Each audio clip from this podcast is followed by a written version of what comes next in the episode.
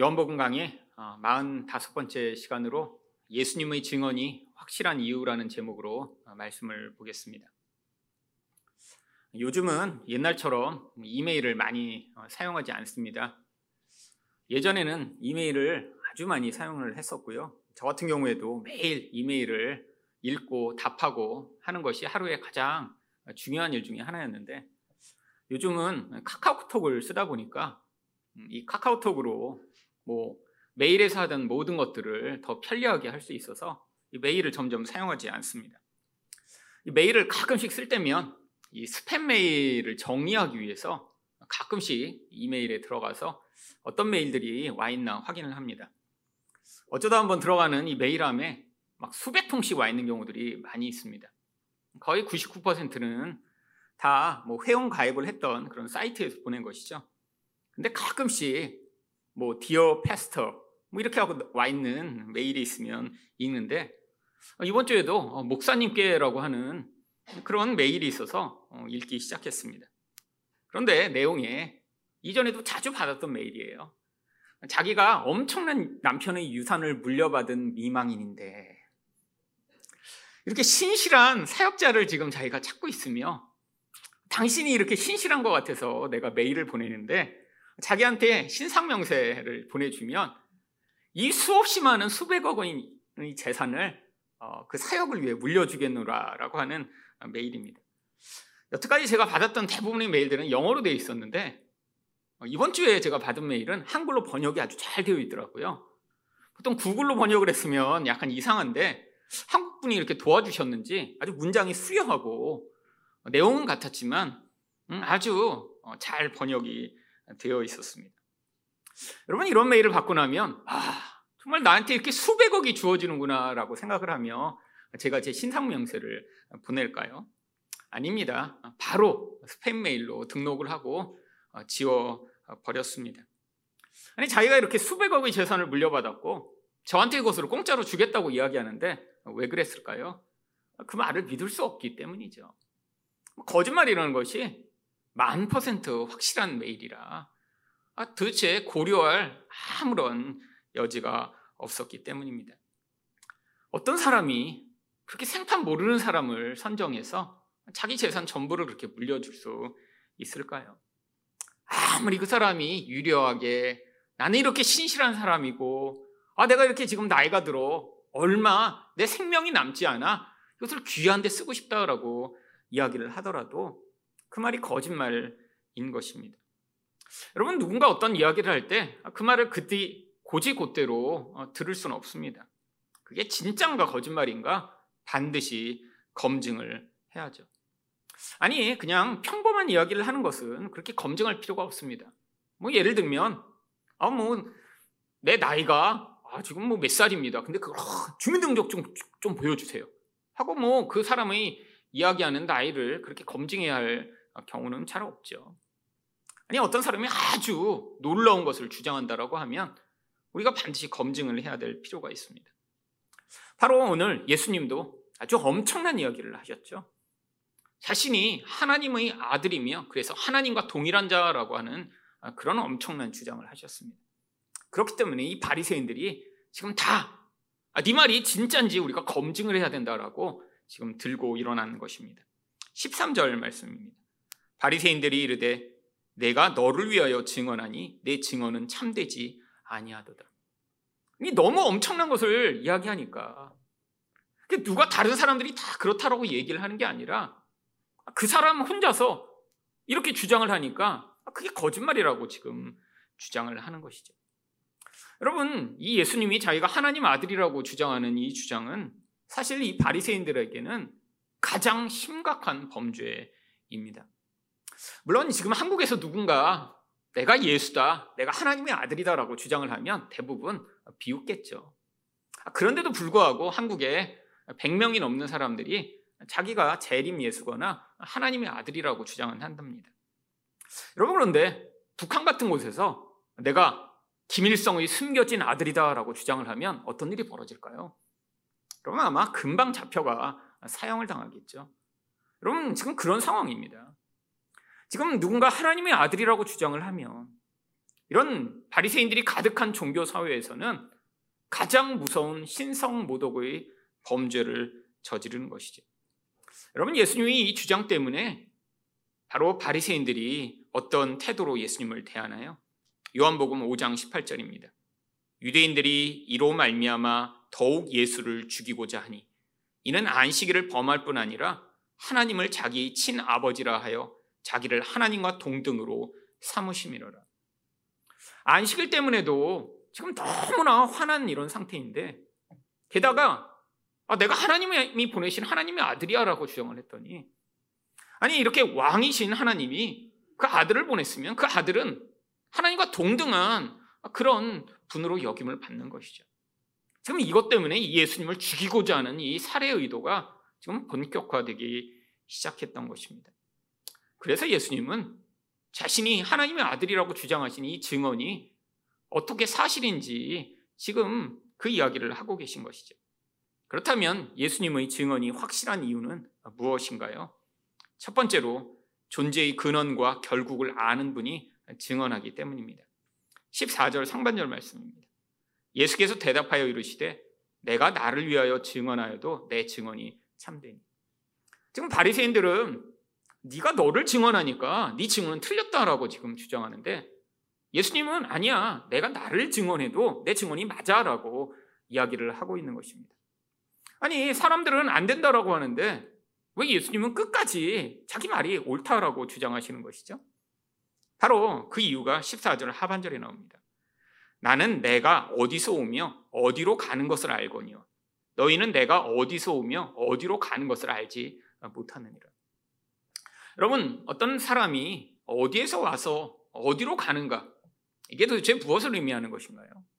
한 존재의 근원과 결국이 무엇인가를 예수님은 스스로 알고 계시다라고 하는 것입니다. 여러분, 이게 바로 하나님과 인간의 가장 근원적 차이 중의 하나죠. 여러분, 인간은 자기가 어디에서 시작돼서 결국 어떻게 될 것인지 알지 못합니다. 여러분, 여러분이 정말 어떤 근원을 가지고 있는지 여러분 자신의 근원에 대해 아는 분이 계신가요? 여러분은 우리가 뭔가 알고 있다라고 하더라도 다 주어들은 이야기입니다. 여러분이 태어났을 때, 아, 여러분이 엄마, 아빠가, 아, 이렇게 기뻐했다. 요즘은 사진도 남기고 동영상도 찍어서 나중에 것들을 보며 어릴 때의 기억들을 이렇게 막연하게 가지고 있는 것이죠. 여러분 사실 우리가 어릴 때 가지고 있는 기억이라고 하는 건 대부분 왜곡된 것이고 누구에게 주어 들은 것입니다. 아, 저도 어려서 여러 가지 기억들이 나지만 근데 그 기억이라는 게 나중에 진짜 제가 그 상황을 기억하는 게 아니라 그랬었대더라라고 하는 이야기와 또 그때의 그 사진들을 이렇게 보며 아 이게 이 사진이 그때 그런 상황들을 보여주는 것이구나라고 하는 것을 통해 아 이런 일이 있었지라고 하는 그 기억이 막연하게 가지고 있는 것이지 제가 제 근원을 어떻게 아나요? 여러분 그런데 여기서 얘기하는 근원은 우리가 엄마 아빠에게 태어났다는 그런 근원이 아닙니다. 이 인간이라는 존재의 진짜 본질이 무엇인가라고 하는 것이죠. 여러분 그런데 인간은 절대 그것을 알 수 없습니다. 인간의 시작이 무엇이고 우리는 어떠한 시작점에서 시작돼 여기까지 온 것인가? 여러분 그런데 이것에 대해 많은 사람들이 궁금해하죠. 도대체 인간은 어떻게 만들어진 것인가? 결국 예전에는 아 이렇게 종교적 힘을 빌어 다양한 신화들을 만들어내며 아, 인간이란 이런 존재야라고 하는 이야기들을 만들어내기도 하고 또 기독교가 이렇게 유럽에 확산되었을 때는 이 성경이 이야기하는 이야기를 받아들였지만 지금은 많은 사람들이 진화론을 근거로 자신의 존재가 무생물로부터 진화돼 결국 이 인간에 이르렀다라고 하는 생각을 가지고 있는 경우가 많이 있습니다. 여러분, 근데 그 진짜 그것을 믿나요? 그럴 거라고 하는 사람들의 그런 학설에 대해 그냥 동의를 표하는 정도이죠. 여러분, 정말 우리가 어떤 이런 무생물에서부터 그게 이런 생물이 되고 결국엔 나중에는 이런 인간으로 진화됐다라고 하는 것을 믿는다라고 하는 건 결국 자기 존재가 아무것도 아니라는 사실을 인정하는 것이죠. 세상에 존재하는 그런 벌레나 아니면 병균이나 아, 우리나 사실은 똑같은 존재라고 하는 것을 인정하는 거예요. 여러분 이게 인간이 견딜 수 없는 것입니다.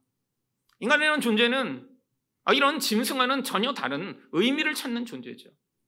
아, 자기가 어떤 뿌리에서 시작되었으며 나라는 존재의 근원이 무엇인가를 알지 못하는 존재는 사실 이 땅에서 짐승처럼 생존만을 위해 살아가는 것입니다.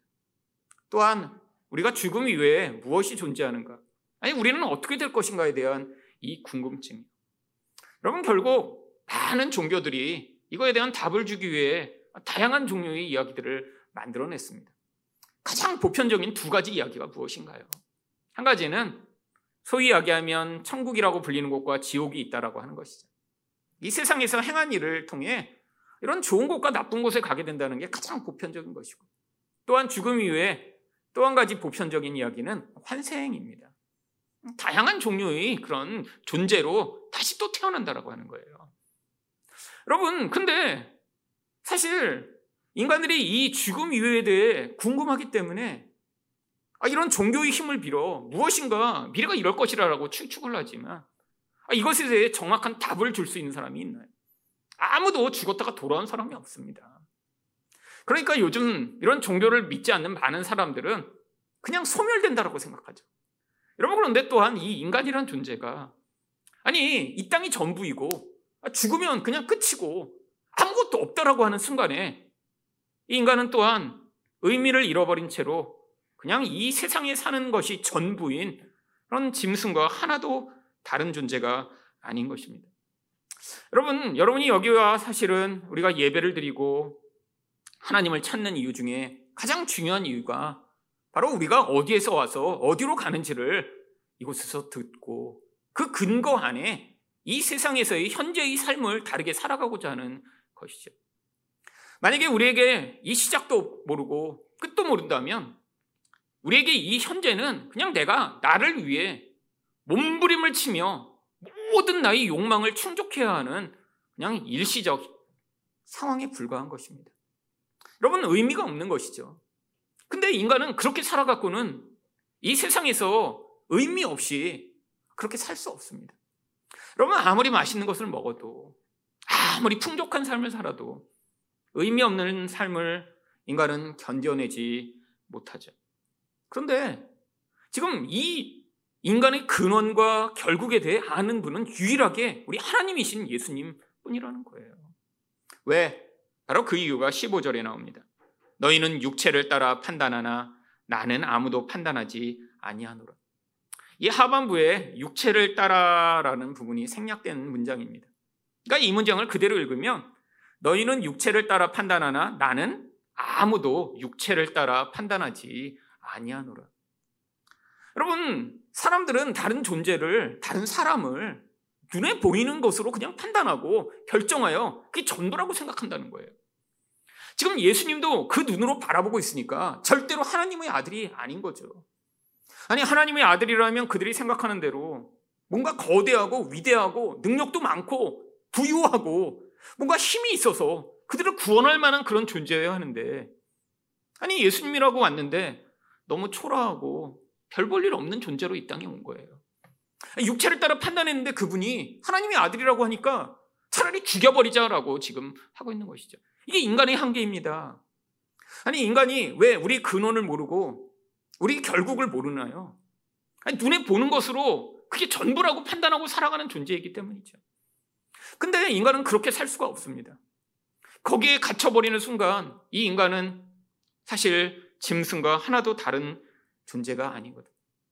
여러분, 예수님만이 바로 이 영적인 차원에서 우리를 육적인 것으로만 판단하시지 않고 우리 근원도 아시고 우리 미래도 아시기 때문에 이 땅에 오셔서 우리에게 가장 좋은 것들을 주시기 위해 오신 것입니다. 여러분, 이것을 받아들이지 않으면 우리는 이 땅에서 우리가 누구인지 앞으로 어떻게 될 것인지 알지 못한 채로 마치 떠도는 그런 방황하는 인생을 살게 되어 있죠. 여러분, 이 땅에서 이렇게 자기 근원도 죽음 이유도 알지 못한 채로 살아간다는 건 결국 자기 생존을 위해 이 땅 내내 애쓰고 노력해 살아가지만 결국 아무 의미 없는 삶으로 이 땅을 마무리하게 된다는 것을 의미합니다. 여러분, 근데 우리는 어떤 존재인가요? 원래 하나님이 하나님의 형상으로 만들어 놓으신 것이 바로 인간입니다. 이게 영적 차원의 인간의 근원적 모습이에요. 근데 여기에 어떤 일이 벌어졌나요? 하나님이 형상으로 만들어졌는데 죄로 말미암아 그 형상을 다 잃어버리고 우리가 흔히 마귀라고 부르는 그 가장 비참하고 더럽고 추하고 악랄한 존재의 모습으로 변모든 채로 이 땅을 살고 있죠. 이거 얼마나 안타까운 모습인가요? 원래 만들어질 때는 가장 아름답고 가장 존귀하고 영광스러운 존재로 만들어졌는데 그 영광스러운 존재, 영향력과 모습을 다 잃어버린 채로 가장 더러운 쓰레기 같은 모습으로 이 땅을 살고 있다니. 아니, 사람들을 보면 정말 우리는 육적 눈으로만 판단하기 때문에 이 땅에서 하나님 없이 살아가는 것이 괜찮아 보일 때가 너무나 많이 있습니다. 아름다운 옷을 입고 멋진 행동을 하고 아니 뭔가 어떤 다른 사람을 위해서 애쓰는 그런 사람들도 있는 것처럼 보이기 때문이죠. 하지만 성경이 이야기하는 이 하나님의 형상, 하나님의 모습은 무엇인가요? 바로 죄가 하나도 없어 우리 안에서 사랑의 삶을 살아가는 그 하나님과 같은 온전한 모습을 이야기하는 것이죠. 우리 외모, 우리 육신을 이야기하는 것이 아닙니다. 본질 안에서 온전한 관계를 맺을 수 있는 힘, 자기의 욕망과 두려움에 매어 살아가지 않는 그 존재의 온전한 모습, 죄가 가져온 아무리 몸부림치며 멋지게 살려고 해도 인간의 근원에서 영향을 미치는 이 죄가 끊임없이 욕망과 두려움에 매어 살아가도록 만드는 이 굴레, 이 굴레로 말미암아 우상 숭배로부터 벗어나지 못하는 이 인간의 모습에서 결국 하나님이 하나님만을 섬기는 자리에 살게 만드시며 그것으로 말미암아 온전히 충족되고 만족하여 바로 다른 사람도 온전히 사랑할 수 있는 자리에 서게 되는 이 모습. 여러분 이게 바로 인간이 원래 만들어진 근원이며 그리고 이 땅에서 바로 우리가 그렇게 만들어졌기 때문에 하나님은 예수 그리스도를 믿는 자를 그 하나님의 형상을 이 땅에 가진 채로 살아가게 만드셔서 결국에는 하늘나라에서 모두가 예수님과 같은 모습으로 하나님과 같은 모습으로 사랑하며 살 수 있도록 우리를 그 길로 인도하고 계신 것이죠. 여러분 이 땅에서 바로 우리가 이 하나님의 형상을 회복할 때 그래서 우리는 우리가 만들어진 우리 존재의 모습을 회복하기 때문에 가장 행복하고 가장 만족하게 되어 있습니다. 여러분, 이것을 잃어버리는 순간 인간은 아무리 무엇을 많이 가져도 여전히 공허하며 여전히 고통하게 되어 있죠. 여러분, 이 존재의 의미를 잃어버리는 순간 인간은 생존만을 위해 살아가게 되어 있습니다. 근데 생존이 인생의 모든 목적이 되어버리면 어떻게 되나요? 이 땅에서의 나의 삶, 내가 먹는 거, 내가 마시는 거, 내가 사는 거, 내가 타는 거, 내가 누리고 즐기는 것에만 몰두하며 인생을 살아가다 보면 그게 만족을 주는 게 아니라 인간의 욕망으로 말미암아 자꾸 자꾸 더 깊은 갈망과 더 깊은 목마름에 사로잡히게 됩니다. 여러분 아무리 맛있는 걸 먹어도 그 맛있는 게 인간을 진짜 행복하게 만드는 게 아니죠. 아무리 좋은 걸 가져도 아, 그때뿐이죠. 나중에는 그보다 더 좋고 남들이 인정할 만한 더 멋진 것을 갖고 싶은 열망이 인간 안에 점점 점점 커지기 때문에 생존만을 위해 살아가는 삶은 이 땅에서 욕망에 사로잡혀 노예처럼 살아가거나 아니면 내가 그걸 갖지 못해 끊임없이 불안해하고 두려워하는 삶을 살게 되어 있죠. 이게 결국 인간을 가장 비참한 모습인 우상숭배를 하며 살아가는 자가 되게 만드는 것입니다. 하나님이 계셔야 할 자리에 하나님 대신에 다른 것을 올려놓고 그게 마치 자기 인생에 진짜 기쁨을 가져올 것처럼 끊임없이 몰고 가는 아, 자기도 스스로 벗어나고 싶지만 벗어날 수 없는 이 인생의 모습. 이게 성경이 얘기하는 바로 가장 비참하고 마귀와 같은 모습이죠. 우리가 생각하는 마귀와 같은 모습은 뭐 사람들을 수십 명 죽이고 엄청나게 악한 짓을 하는 그런 사람들을 야 정말 마귀 같고 악마 같다라고 하지만 성경은 바로 이 하나님의 형상을 잃어버린 채로 하나님이 계셔야 할 자리에 자기가 욕망하는 것을 올려놓고 그것들을 섬기며 그것이 마치 자기에게 생명과 기쁨과 만족을 가져올 것처럼 추구하는 이 인생의 모습을 바로 마귀 같다라고 이야기하고 있는 것입니다. 여러분 결국 이 예수님의 증언을 받아들이지 못하고 육적인 것으로만 판단하면 모든 인간은 이 끊임없는 이 굴레에서 벗어나지 못하고 결국 자기가 어디에서 와서 어디로 가는지도 알지 못한 채 의미 없는 인생을 살게 되어 있습니다.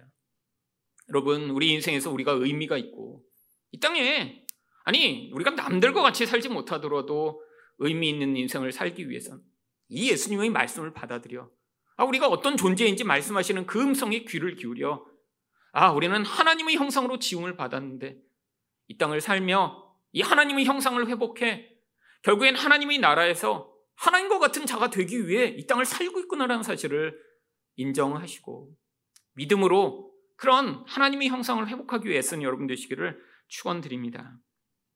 두 번째로 예수님의 증언이 확실한 이유는 무엇인가요? 하나님이 함께 증언하시기 때문입니다. 16절 말씀입니다. 만일 내가 판단하여도 내 판단이 참되니 이는 내가 혼자 있는 것이 아니요 나를 보내신 이가 나와 함께 계심이라.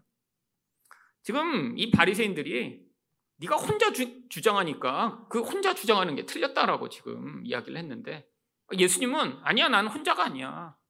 지금 내가 판단하고 결정하는 거는 내가 이렇게 증언하는 거는 우리 하나님이 나랑 함께 계셔서 그럼 두 명이 이야기하는 거야라고 이야기를 하고 계신 것이죠.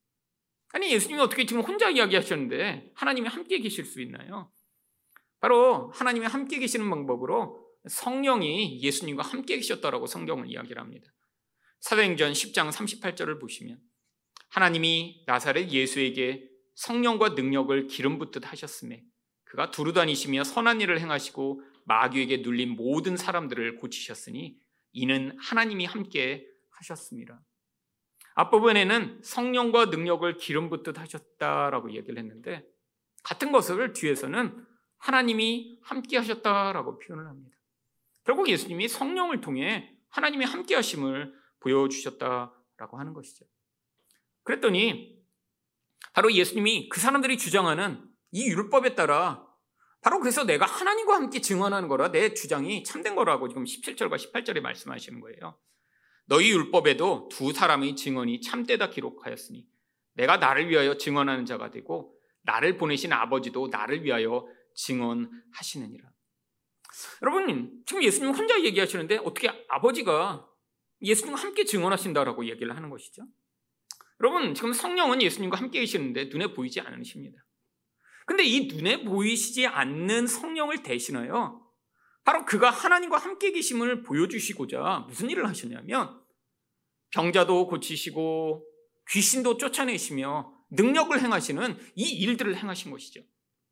결국 예수님이 이런 놀라운 일들을 행하신 것은 아, 사람들이 몰려와서 병이 낫도록 하기 위해 하신 것이 아니라 내가 이렇게 하나님이 함께 하시는 자라는 것을 너에게 보여줌으로 말미암아 너희가 나를 믿어 영원한 생명의 자리에 오도록 하는 아, 그런 지금 부르심이다라는 걸 사람들에게 보여주고자 아, 지금 겉으로는 능력이 나타나는 것 같지만 실제 그것을 통해 그 안에 계신 하나님의 함께 하심을 보기를 원하셨던 것이죠.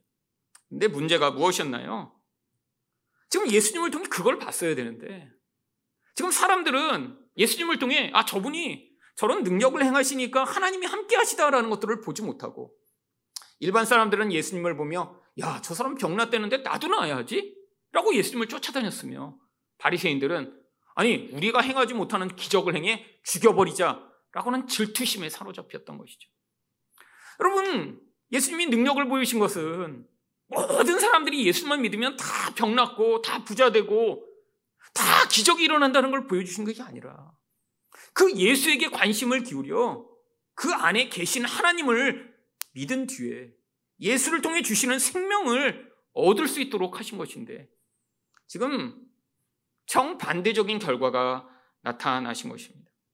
사실 19절을 보시면 그래서 예수님이 뭐라고 말씀하시나요? 이에 그들이 묻되 내 아버지가 어디 있느냐? 예수께서 대답하시되 너희는 나를 알지 못하고 내 아버지도 알지 못하는도다.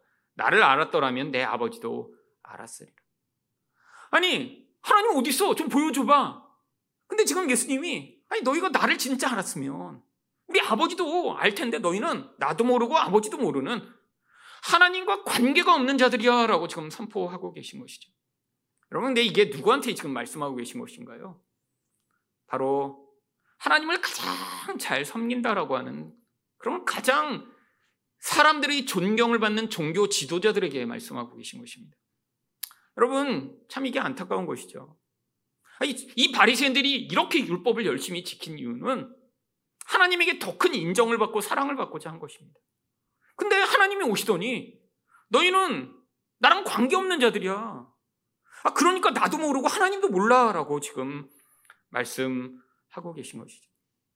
여러분, 이 시대에도 많은 사람들이 아, 자기가 하나님의 보내심을 받은 사람이며 아, 자기가 그래서 하나님의 말씀을 대언하며 하나님의 능력을 행한다라고 하는 사람들이 아주 많이 있습니다. 여러분, 그런데 그런 사람들일수록 하나님과 관계없는 경우가 아주 많이 있습니다. 여러분, 이게 요즘의 일만이 아니라 예수님도 마태복음 7장 22절과 23절에서 그래서 이렇게 경고하셨습니다.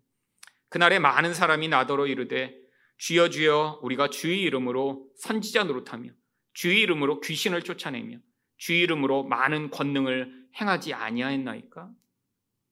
여러분 참 안타까운 게 뭐죠? 지금 이게 심판의 자리예요. 근데 이 사람들이 예수님께 와서 예수님을 향해 주님이라고 부릅니다. 그러면서 뭐라고 해요? 선지자 노릇했대요. 아, 말씀을 선포했대요. 사람들에게 많이 말씀을 가르치며 이게 하나님의 뜻이야라고 가르쳤대요. 심지어는 귀신도 쫓아냈대요. 그리고 능력도 행했대요. 이 능력에는 대부분 병 고치는 능력이겠죠. 여러분 어떤 사람이 이런 많은 일들을 행했다라면 아마 교회가 몇만 명 되는 이런 엄청나게 큰 교회일 것입니다. 여러분 지금 저희 교회에서도 아마 이 능력이 행해지고 귀신 나가면 여러분 이 삼호물산 사는 거 시간 문제입니다. 근데 이 귀신도 안 나가고 지금 이 병도 안 나서 삼호물산 사는 거는 불가능합니다. 그러려면 이 몇 명만 모여야 돼요. 여러분 지금 대부분 커진 교회들은 다 그래요. 여러분 지금 한국에서 가장 큰 교회라고 하는데도 왜 커졌나요? 귀신 쫓아내고 능력 행해서 커진 거죠. 대부분 큰 교회라는 교회들은 다 이곳에 오면 병 낫는다. 이곳에 오면 부자 된다라고 하는 말로 사람들을 모았습니다. 아, 그리고 그런 일들이 일어나는 때가 있었죠. 여러분, 왜? 이 한국이라고 하는 상황 가운데 사람들이 영적으로 너무 무지해. 아니, 이런 당근이 아니면 아무도 예수 그리스도에 대해 관심을 기울이지 못했기 때문에 하나님이 일시적으로 한국 사람들이 그 어둠으로부터 그들을 구원하여 예수 그리스도에게 관심을 기울일 수 있도록 하나님이 이런 기적과 은혜들을 베푸신 때가 있었죠. 여러분, 근데 문제가 무엇입니까? 아니, 그렇게 해서 예수님께 관심을 기울여 예수님께 나와왔으면 이제 그분을 통해 보이시는 이 하나님의 본질을 발견하며 계속해서 병났고 계속해서 그분을 통해 내가 혜택만 누리기를 원하는 그런 신앙생활이 아니라 진짜 내가 하나님의 모습을 가지고 이 땅을 살아가는 것이 무엇인가 고민하며 어떻게 하나님의 영광, 하나님의 모습을 이 세상에 보여야 할지를 고민했어야 되는데 여전히 처음에 예수를 믿는 수준에서 예수를 믿어 어떻게 더 부자되고 더 건강해지고 더 기적을 보게 될 것인가에만 머물러 있는 이 모습이 안타까운 것이죠. 여러분 이 시대에도 근데 여전히 이런 것들을 과장하고 이런 것들을 드러내는 사람들이 있습니다. 지난 주간에 미국에 있는 제 오래된 친구와 이제 통화를 한 적이 있습니다. 처음엔 카톡으로 뭐 물어보다가 이제 전화 통화를 했는데 왜 전화를 했냐면 그 친구가 원래 이제 CCC라고 하는 그 대학교 선교 단체에서 아주 열심히 활동을 하다가 그래서 이제 미국을 간 친구예요. 그래서 미국에 정착해서 벌써 몇십 년째 살고 있습니다. 근데 이제 자기가 대학생 때 활동하던 그 CCC 카톡방이 아직도 계속 거기서 이제 열심히 사람들이 활동하고 뭐 글도 올리고 막 그런데요. 그래서 뭐 그 CC에서 얼마나 열심히 했는지 신앙적 바탕에서 사람들이 뭐 글도 올리고 그러는데 요즘 몇몇 사람들이 자꾸 이제 이상한 글들을 자꾸 올린다는 거예요. 그래서 뭐 하나님이 이 코로나로 말미암아 이제 심판을 곧 하실 거라고 지금 이제 예언을 한 선지자들이 있다고. 그래서 몇몇 사람들을 얘기하면서 저한테 누군지 아냐고 그러는 거예요. 근데 아는 사람들이에요. 뭐 제가 직접 아는 건 아니고요. 저도 주워 들은 이야기죠. 다 어떤 사람들이냐면 흔히 얘기하는 신사도 운동을 하는 사람들입니다. 여러분 이 신사도 운동이라고 들어보셨나요? 여러분 예수님이 사도들을 임명하셨잖아요. 근데 이들은 왜 자기를 신사도라고 부르죠? 2000년이 지난 뒤에 하나님이 다시 사도를 또 임명하셨다는 거예요. 근데 이전에 뭐 베드로, 요한, 안드레 같은 사도가 아니라 이제 새로 임명하셔서 자기들을 신사도라고 부르는 그런 집단이 있고요. 한국에도 엄청 큰 교회들이 있습니다. 여러분, 근데 이 신사도 운동하는 사람들이 특징이 무엇인 줄 아세요? 먼저 자기들이 이렇게 사도라고 자기들을 불러요. 그래서 김일성 목사님 하는 게 아니라 거기에 만약에 제가 소속돼 있다면 제가 거기서 사도로 임명받았다면 김일성 사도님 이렇게 서로 부르는 거예요. 왜? 목사보다 뭔가 더 높은 존재로 자기를 자리매김하려고. 예수님이 사도들을 임명하셨듯이 우리는 이 시대에 특별하게 이런 특권과 지위를 임명받은 사람이란 걸 과장하고자 스스로를 사도라고 부르는 거예요. 그 다음에 이들은 꼭 하는 게 있습니다. 그렇게 특별한 존재이기 때문에 하나님이 자기들한테는 특별 계시를 주고 계시다는 거예요. 그래서 맨날 무슨 예언을 한대요, 예언을. 여러분, 근데 이 예언이라는 내용이 다 무엇입니까? 여러분, 인간의 욕망과 두려움을 자극하는 그런 예언이에요. 어떤 욕망이요? 바로 인간이 가장 원하는 거예요. 바로 이 땅에서 어떻게 더 문제를 피해서 더 부자 되고, 아니, 이 땅에서 내가 어떻게 더 성공할 것인가에 인간들은 다 관심을 기울이기 때문에 계속 그것에 대한 예언을 줍니다.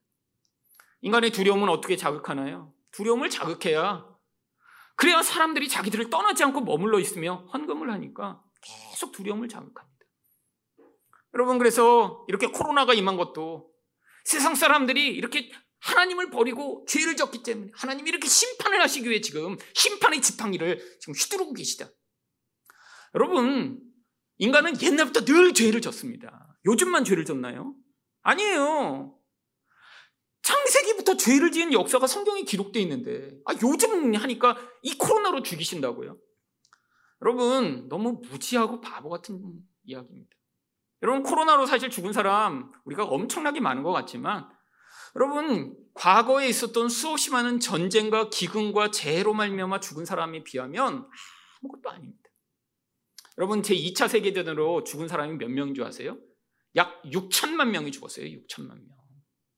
지금 코로나로 엄청나게 많이 죽고 세상에 재앙이 임한 것 같아서 사실은 이런 세계대전에 비하면 사실 아주 적은 인원밖에 안 죽었습니다. 대부분 그리고 돌아가신 분들도 면역이 약한 나이 드신 분들이죠. 여러분 스페인 독감 한번 휩쓸고 지나갔을 땐 그때도 3천에서 5천만 명이 죽었다 그래요. 중세 때 흑사병이 휩쓸고 지나갔을 때는 아, 추정은 할 수 없지만 1억 명까지도 죽었을 것이라고 추측을 합니다. 아니 역사상 이런 일들이 수없이 많이 있었어요. 아니 어떤 때는 중국과 같은 나라에 기근이 닥쳐서 한 번에 3천만 명, 4천만 명이 죽은 그런 일도 있습니다. 아니 그러면 하나님이 그때 그런 지역만 중국 사람들이 천년 전에 너무 죄를 많이 져서 가서 그런 기근으로 그들을 많이 죽이셨던 것인가요? 여러분 사람들이 두려움을 이용해 아, 지금 이러니까 이렇게 해야 된다. 아, 심지어는 한국에서도 이런 사람 많습니다. 지금 한국 사람들이 다른 나라 사람보다 더 음란하고 더 돈을 사랑한대요. 아, 맞아요. 한국 사람들 돈을 사랑합니다. 근데 모든 사람들이 다 사랑해요. 그게 더 노골적이고 더 많이 비교하고 돈을 가지고 더 뽐내려고 하는 사람들이 많아서 그렇지. 다른 나라에 가면 돈을 사랑하지 않나요? 아니에요. 똑같이 다 사랑하는 게 인간의 본질입니다. 아, 그래서 근데 이 신사도들이 뭐라고 예언하죠? 한국 사람들이 이렇게 할 거기 때문에 지금 하나님이 북한을 통해 한국을 심판하려고 지금 준비하고 계시대요. 그 사람들이 두려움을 자극하는 거죠. 그래서 어떻게 해야 돼요? 이민을 가래요. 뭘 피하래요? 무슨 일을 하래요? 여러분 한국에 벌써 여러 사람들이 와서 하나님이 심판하시려고 지금 전쟁 일으킨다고 한 사람 여러 명 있었습니다. 여러분 이런 이야기 듣고 어 전쟁 나면 우리 다 죽는 거 아니야? 여러분 이게 인간의 이 두려움을 이용하려고 하는 무서운 마귀의 행위죠. 여러분 코로나가 앞으로 100번째 코로나까지 와서 이전보다 더 무서운 코로나가 닥치더라도 진짜 하나님을 믿는 자라면 아, 우리가 어디에서 와서 어디로 가는 자인지 안다면 여러분 어떤 사람이 세상에서 이런 거짓말을 하더라도 흔들리면 안 되죠. 여러분, 제 친구가 저한테 이야기를 듣더니, 야, 아니, 옛날에 대학생 때부터 그렇게 우리가 밤기도 다니고 매일 이 세상을 그리스도의 사랑으로 변화시키자라고 애쓰던 사람들인데, 아니, 이런 것 때문에 지금 두려워서 이민을 가야 되나? 어디로 도망가야 되나? 하나님이 심판하시면 어떡하지? 벌벌 떠는. 아, 그래서 그런 메시지들을 계속 올린다는 거예요. 아, 누가 이렇게 예언하셨대? 이런 일이 앞으로 벌어질 거래. 친구한테 그래서 걱정하지 말라고 했어요. 우리는 원래 죽었던 자이고 영원한 지옥에 떨어질 자지만 하나님이 우리와 같은 자들을 구원하셔서 이제 하나님이 품 안에 품으시며 이 세상에서 무엇도 우리를 그 하나님의 사랑에서 끊을 수 없도록 인도해 나가고 계시기 때문에 아니 내년에 무슨 일이 벌어지고 아니, 후년에 무슨 일이 벌어진다고 두려워하며 떨며 그래서 어디로 도망가서 살까 걱정하지 않아도 하나님이 우리 인생의 주인이 되심을 믿고 살아가는 자들은 그런 것에 영향을 받지 않고 살 수 있다라고 이야기를 해 주었죠.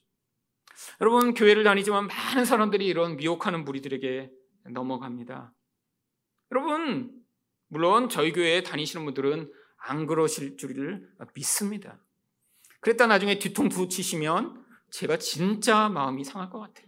아 이렇게 매번 설교하는데 나중에 와서 아 어떤 목사님이 예언하시는데 내년에 한국에 뭐 그냥 어쩌저쩌 그래서 목사님도 같이 이민 가지 않으시래요.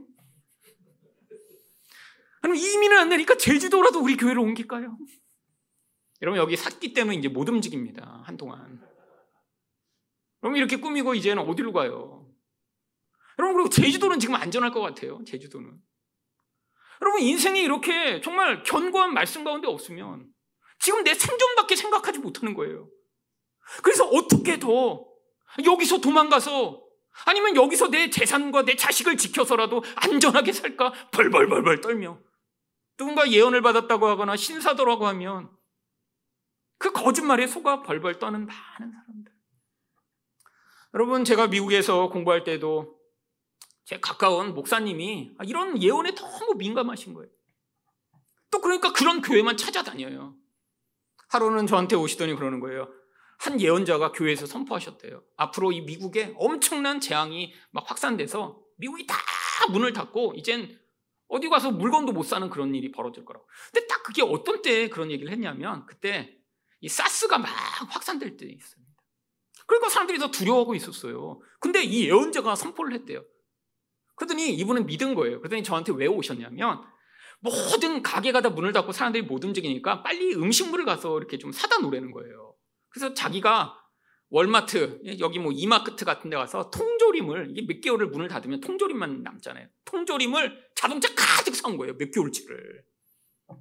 근데 신기하게 그게 아주 사스가 막 확산될 것 같은 그 두려움에서 딱 그 얘기를 하니까 많은 사람들이 믿었대요. 그래서 막 서로 해갖고 뭘 사와야 되는지 리스트를 돌리고 저한테도 막 보여주시는 거예요. 꼭 가면 이 리스트대로 사오시라고. 이게 이제 몇 개월이 이렇게 통제가 돼도 살아남을 수 있는 조건이라고. 뭐 담요도 있고 뭐 손전등 비상 용품이죠. 근데 신기하게 일주일 만에 사스가 싹 사라졌습니다. 그분 아마 몇 개월 동안 통조림 먹느라고 아마 고생 꽤나 했을 거예요. 여러분 이게 인간의 두려움을 자극하는 거죠. 아니 맞을 수도 있죠. 맞을 수도. 그래서 제가 물어봤어요. 그렇게 그 예언자라고 하는 사람이 도대체 얼마나 확실하냐고 그랬더니 예언자들 중에 가장 탁월한 예언자가 한 60에서 70% 맞힌대요. 아, 이건 거의 절반이잖아요. 난 확실한 예언자면 99% 정도 맞힌다. 이런다면 믿을 수 있어요. 근데 60, 70% 맞힌대요. 평범한 예언자는요, 한 50% 맞힌대요. 아, 그럼 저도 예언자예요. 아니, 여러분, 아무거나 얘기하면 다 맞는 거 아니에요. 저한테 한번 물어보세요. 올해 집값 오를까요? 떨어질까요? 제가 말씀드릴게요. 떨어질 것 같아요. 거의 70% 맞지 않아요, 이거는? 아, 혹시 오르면, 아, 그럼 뭐, 다음번에 딴 거 맞추면 되죠. 여러분, 이런 근거에서 인생을 살려고 하는 이 예수 믿는 사람들이 너무너무 많습니다. 어떤 수준이에요? 예수님을 믿는 게 아니에요. 뭘 믿는 거예요? 마치 이들처럼 자기 영광을 위해 예수를 이용하고 하나님을 이용해 이 세상을 살아가는 거죠. 아니, 이들이 이렇게 열심히 말씀도 전하고 귀신도 쫓고 능력도 행했는데 왜 예수님이 모른다고 하셨을까요? 마태복음 7장 20절에서 21절입니다. 이러므로 그들이 열매로 그들을 알리라. 나더러 주여 주여 하는 자마다 다 천국에 들어갈 것이 아니요 다만 하늘에 계신 내 아버지의 뜻대로 행하는 자라야 들어가리라. 이들은 자기 영광을 위해 이 땅을 사는 자들이에요. 자기 영광, 내가 더 드러나고, 내가 더 행복하고, 내가 더 부요하고, 내가 더 영향력 있는 자가 되기 위해 이 땅을 살아가는 많은 사람들. 나를 위해 예수를 믿은 거죠. 여러분, 이게 바로 인간의 본질입니다. 생존을 위해 살아가는 거예요. 아니, 원래는 죽은 자였어요. 하나님의 은혜로 살아난 자라면 그 은혜의 반응에 아, 우리가 원래 하나님의 형상을 회복하기 위해 이 땅을 살아야 하니까 그것이 우리 인생의 목적이 되고 어떻게든 그 하나님의 모습인 더 많이 사랑하고 내 욕망을 죽이고 끊임없이 하나님의 뜻에 복종하여 살아가려고 하다 보니까 문득문득 나타나는 그 열매들로 말미암아 우리 안에서 내 영광은 사라지지만 하나님이 영광이 드러나는 그것이 진짜 아름다운 것인데 그것들을 맛보지 못한 자들은 이 땅에서 이 인간의 영광만을 드러내고 확장하고자 몸부림치는 인생을 살게 되어 있는 것이죠. 여러분, 이 인간이 추구하는 자기 영광이라는 게 정말 영광스러운 거예요. 아니에요. 여러분, 인간이 아무리 자기를 영광스럽게 포장해도 진짜 영광스럽지 않습니다. 여러분, 근데 이 인간한테 우리는 절대로 만들어낼 수 없는 하나님의 모습이 문득문득 나타난다면 아니, 노력해도 만들어지지 않는 고난은 가운데도 무릎 꿇지 않는 그 믿음. 위협이 와도 흔들리지 않는 그 믿음. 아니, 엄청난 돈으로도 굴복시킬 수 없는 유혹에 견고한 그 믿음. 아니, 이 세상이 불안해도 하나님의 말씀 가운데 견고하게 묵묵히 자기 길을 걸어갈 수 있는 그 믿음. 세상 사람들은 가질 수 없는 그 믿음의 모습. 이게 바로 하나님이 우리를 인정하시는 하나님의 모습이며 하나님의 영광인 것이죠. 여러분, 예수님의 말씀을 듣고 그분을 믿고 자기 영광을 포기하는 자만이 바로 이 하나님의 영광을 보이는 삶을 살 수 있습니다. 이 땅 가운데 우리가 어디서 와서 어디로 가는지 아는 여러분이 바로 이 세상에서는 하나님과 함께하며 이런 영광을 보이는 여러분 되시기를 예수 그리스도 이름으로 축원드립니다.